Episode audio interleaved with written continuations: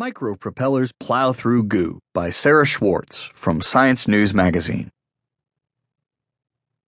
By stealing a trick from bacteria, tiny human-made vehicles can cruise through goo. Researchers in Germany have designed micropropellers that travel through mucus in part by liquefying their surroundings. The metal and glass propellers could inform the design of microbots and drug delivery system, the scientists report December 11 in Science Advances.